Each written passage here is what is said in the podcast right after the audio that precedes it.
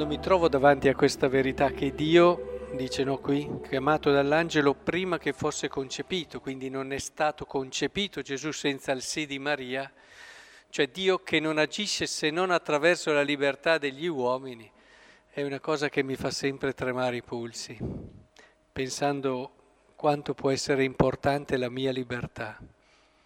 Ma niente, è una considerazione. Oggi vorrei parlarvi anche di altro. E abbiamo introdotto la liturgia di oggi pensando e ringraziando il Signore per averci regalato Maria, quella donna che, come ci dicono i santi, Dio ha riunito le acque e le ha chiamate mare, ha riunito le grazie e le ha chiamate Maria. Maria davvero è una donna bellissima, ma nel senso più alto del termine.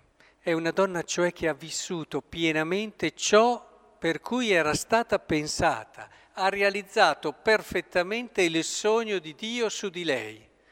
E, e, quindi non confondiamoci con la grandezza del mondo e la bellezza del mondo. Ciò che è grande, ciò che è bello, non è ciò che appare, ciò, ma ciò che realizza il sogno di Dio.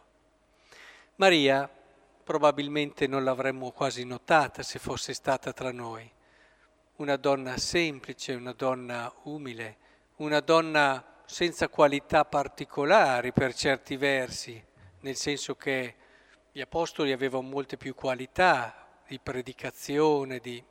lei era una donna umile, semplice, ma bellissima perché era nel pensiero di Dio e secondo il suo pensiero e l'ha realizzato tutto. E non lasciamoci confondere da, da quello che è il pensiero di dire, ma lei ha ricevuto un dono incredibile, immacolata concezione, non ha avuto il peccato originale, ma credetemi che questo non fa la bellezza di Maria. Questo rende possibile la nascita di Gesù in un contesto unico, ma è come quando noi abbiamo ricevuto una grazia incredibile all'inizio della nostra vita per chi ha ricevuto il battesimo. Abbiamo ricevuto in dono la vita di Dio, abbiamo ricevuto la santità, però questo dono incredibile, se nella nostra esistenza, con la nostra libertà, non lo facciamo crescere, non lo manteniamo, non lo sviluppiamo, questo vale anche per il dono dell'Immacolata Concezione. Maria è bella non per l'Immacolata Concezione, ma è bella perché nella sua esistenza ha fatto sì che i doni di Dio permettessero a lei di entrare sempre di più in quello che era il suo sogno, in quello che era il suo pensiero su di lei. Quindi è la vita di Maria che diventa importante, sono le sue scelte, sono il suo stile. Ed è questo quello che vorrei con voi oggi cercare di, di cogliere, almeno un aspetto importante del suo stile, che poi vi augurerò che sia davvero il vostro stile anche quest'anno. Perché la Madonna ci insegna anche senza parlare, non ha parlato molto Maria. Eh? Ma ha insegnato e continua ad insegnare a tutto il mondo la via per capire il senso profondo del nostro essere qui e, vive, e come viverlo nel modo migliore. E allora oggi il Vangelo ci dice una cosa importante che ci fa entrare in questo stile di Maria. Perché Maria è diventata così bella? Perché Maria è diventata così grande? Perché tutto quello che accadeva non sfuggiva, non scivolava, ma Maria da parte sua custodiva tutte queste cose meditandole nel suo cuore. E allora qui cerchiamo di capire cosa vuol dire. Cosa vuol dire meditare, soprattutto anche in un senso cristiano? Perché per alcuni meditare è pensare, io penso molto, tutto quello penso, penso, penso. Alcuni veramente fuma il cervello, tanto pensano, ma non è quello lì meditare. Ma io sono portato alla meditazione perché penso continuamente. Ma rimani spesso nel tuo mondo, con i tuoi criteri, alla fine ti confermi che hai ragione e alla fine sei lì che pensi, pensi, ma rimani lì. non esci da quello, non è questo meditare. Questo vuol dire avere una psicologia particolare, una struttura psichica che ti porta a ritornare spesso sulle situazioni, a volte anche in modo eccessivo, ossessivo, a volte in modo... Meditare non è neppure trovare quegli spazi mentali, quell'educazione della mente, delle proprie emozioni, eh, educare anche proprio il pensiero, perché per arrivare ad una pace, ad una tranquillità. Uh, adesso ci sono tante tecniche, anche non solo orientali, anche in Occidente, che ti portano a questo.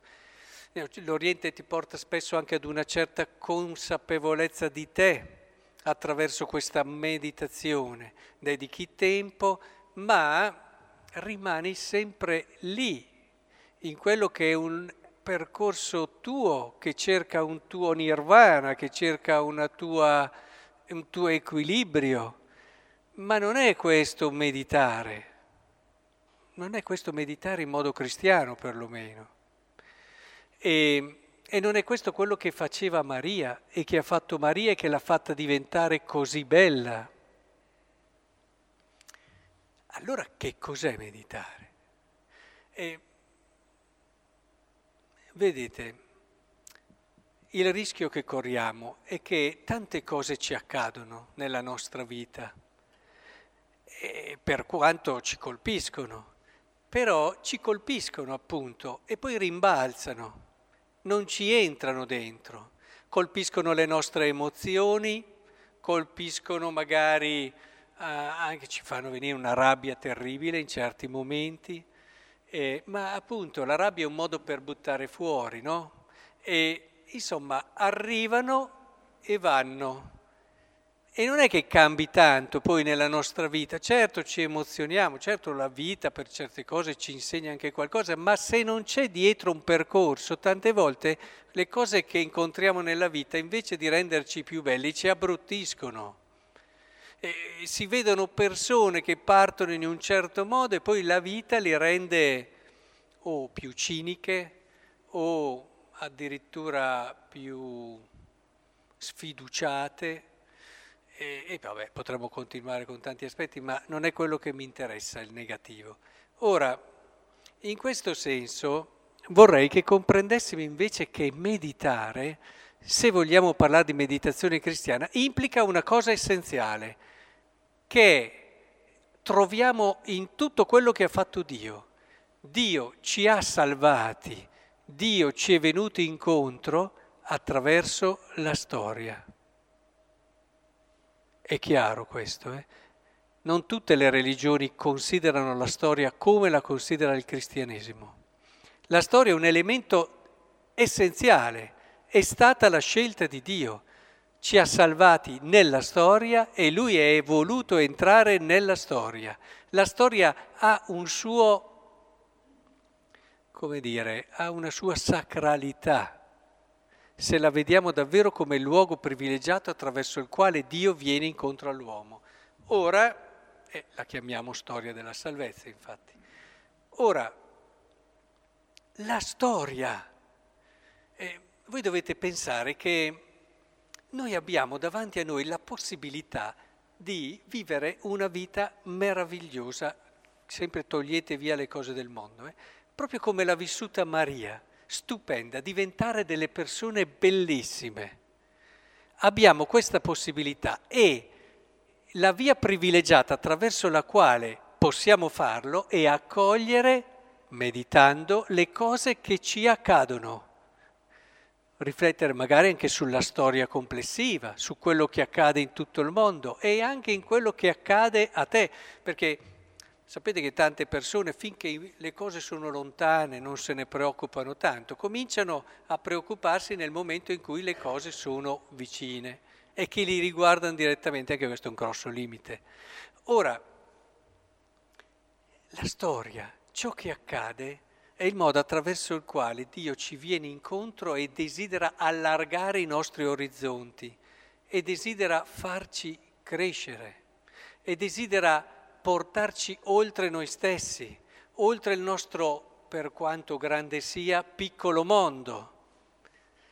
quello che accade ha in sé questa forza, perché noi sappiamo che attraverso ciò che accade, ecco che la storia, e dietro la storia è Dio che ci provoca. La meditazione vuol dire imparare a dare tempo per accogliere questi eventi e anche la parola di Dio è in questa logica, eh? anche la parola di Dio perché la parola di Dio non è un romanzetto, non è neanche un bellissimo testo di filosofia o di sapienza.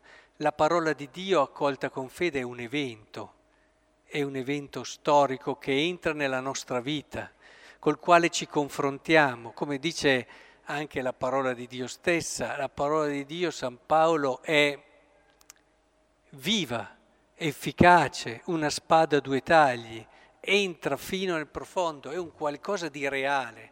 Quindi ci mettiamo davanti alla parola di Dio con l'atteggiamento giusto, noi incontriamo la storia di Dio che ci viene incontro, viva e reale. Bene, lasciamo che questa storia, quello che ci accade, apra i nostri orizzonti, ci cambi, ci stimoli ad andare oltre, ci stimoli a superare quelli che sono a volte dei confini che ci siamo posti noi per tanti motivi, a volte paura, a volte delusione, a volte fragilità. E impariamo davvero a, a cogliere orizzonti nuovi. Maria, prendiamo Maria. Maria il giorno dell'Annunciazione non immaginava assolutamente come fosse il Dio, era ancora un israelita e quindi pensava che Dio fosse potente, fosse grande, avesse salve, salverà il mondo in un certo modo. Poi ha cominciato a vivere di fianco a Gesù, ha cominciato subito ad andare un po' in tensione perché quel Gesù lì, è vero, lei sapeva che era nato in un modo particolare, ma allo stesso tempo lo vedeva così normale, poi come le mamme vedono i loro figli, vedono in tutte le situazioni, così normale, che oggi cresceva come tutti i bambini. E questo, credetemi, che genera una certa tensione, perché ti riporta subito ad un'idea di Dio un po' diversa, ma come? Dio, il figlio di Dio, e io lo vedo così normale, così come me, con quei limiti degli uomini, le fragilità degli uomini, ha cominciato già ad avere un po' questa tensione che ha cominciato ad aprirgli, a riaprire a lei l'orizzonte, grande, grazie anche al fatto che meditava, perché se no non ti apri quegli orizzonti lì.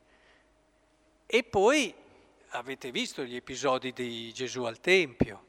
Maria eh, doveva capire, eh, ha dovuto lasciare che questo evento aprisse orizzonti e una consapevolezza nuova, che tra l'altro ci fa anche pensare come lei fosse legata a un bambino bambino, no? Normale, invece dice no, io devo fare anche altre cose.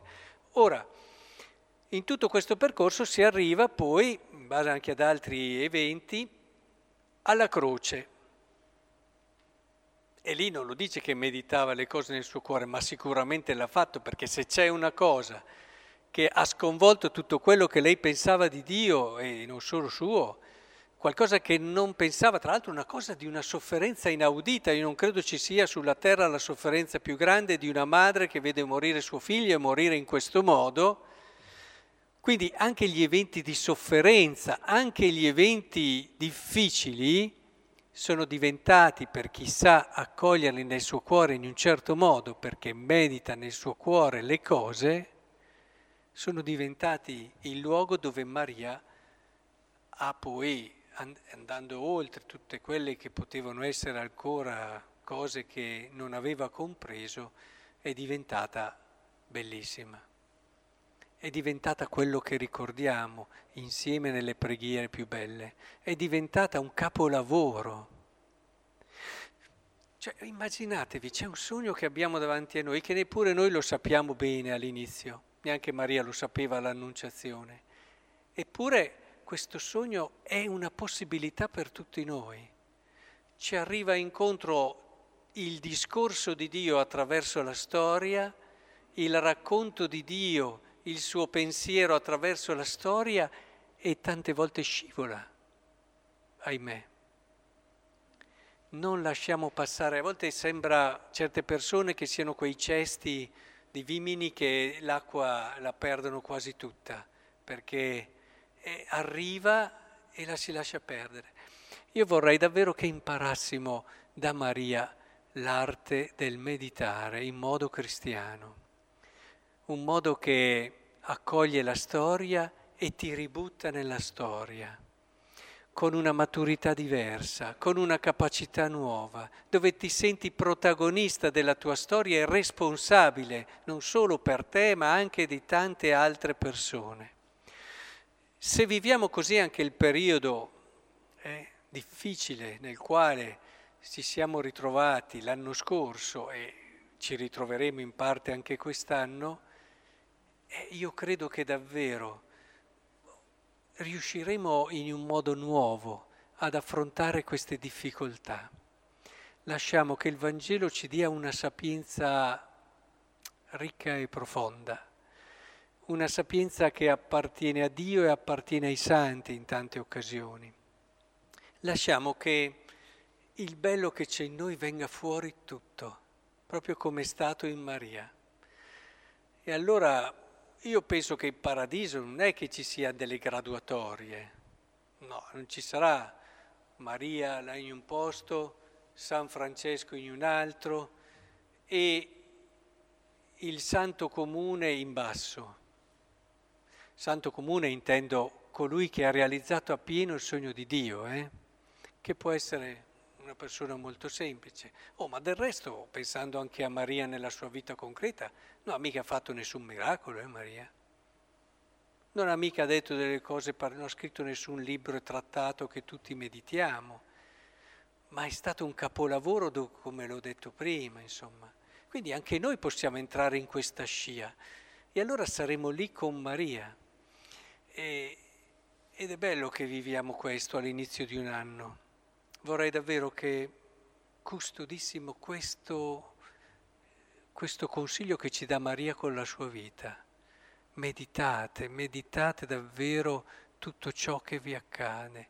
Lasciate che nella preghiera il Signore vi illumini.